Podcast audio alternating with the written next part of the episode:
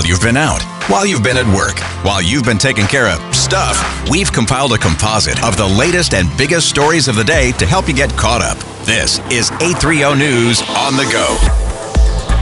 I'm Mark Freie, and this is the 830 on the go for Friday, March 1st, 2024. It appears to be the end of the road for a Minnesota Viking. St. Paul teachers look to spend the weekend negotiating a new contract, and a big time Big Ten event takes over downtown Minneapolis in just about a week.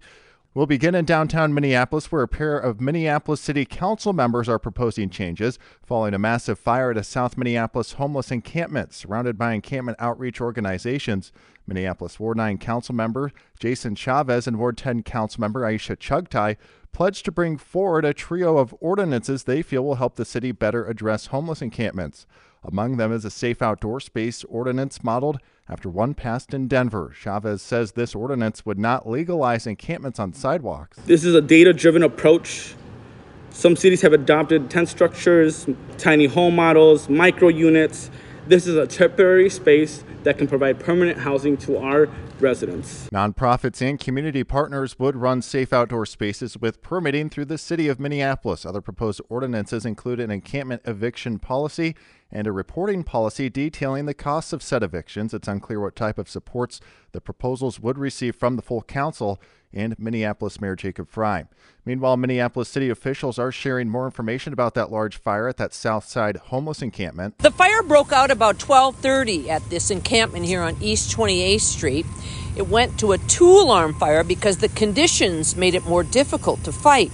Minneapolis Fire Chief Bryan Tyner. We got very lucky. Yes, winds would have complicated the situation. Even if this would have happened uh, in the middle of the night, I think we could have had a very different outcome. The camp known as Nenookaasi was cleared recently at a location near here.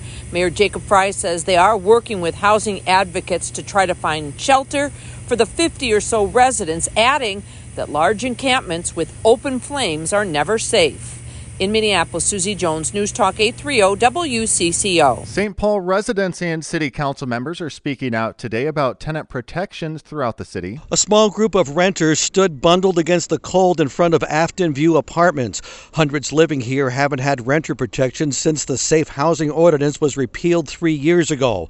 St. Paul City Council President Mitra Jalali. I am really, really grateful, above all, to our community for not giving up hope because candidly, we can't afford to. We don't get to change our living situation. St. Paul needs our council and our mayor and our community allies to come back together this year to take on comprehensive housing policy. Jalali says those protections can help those who look at today, the first day of the month, as a day when they may not be able to afford to pay the rent. In the western end of St. Paul, Al Shock, News Talk 830 WCCO. Mediation is back underway between St. Paul school officials and teachers who have threatened to go on strike later this month if a new contract is not reached. Negotiators have said they're prepared to work as long as necessary this weekend to come to an agreement. The teachers union voted to strike last month. If there is a walkout, it would begin March 11th. No other talks are scheduled past the negotiations planned to start Friday, there are more than 3,700 teachers in the St. Paul School District, with which has some 33,000 students. Hennepin County Attorney Mary Moriarty is speaking out about two robbery sprees involving multiple juveniles after questions have been raised about whether those arrested were being charged. Over the course of the two weekends involved, Minneapolis police referred 12 juvenile cases to the county attorney's office. But Moriarty says charging these youth goes beyond just catching them in a stolen vehicle. Simply because a youth may be found in a stolen car does not mean that we can prove that they stole the car. It also doesn't mean that they were in the car at the time it was used to commit a robbery. She says of the 12 arrested, nine have been charged and that her office is working hard to hold all those involved accountable. Laura Oakes, News Talk 830 WCCO. Multiple sources report that the Minnesota Vikings have informed running back Alexander Mattison that he'll be released. Mattison was with the Vikings for five years and was elevated to the starting lineup after Dalvin Cook was cut by the team, but Mattison was unable to hold on to the job, rushing for 700 yards and zero touchdowns on the ground. The more saves the move saves more than $3 million against the Vikings' 2024 salary cap. The Salvation Army Northern Division is hosting a pop up food collection Saturday morning at Cub Foods in St. Louis Park. Salvation Army Captain Josh Polanco says it's part of a month long food collection to help supply the metro area's nine food shelves for at least three months. In the past three years, families uh, have needed to depend on local food shelves. We've seen growth of visits from 3.5 million visits a year to 7.5 million visits just last year alone. The food drive runs from 10 a.m. until noon Saturday at the Knollwood Cub Foods location.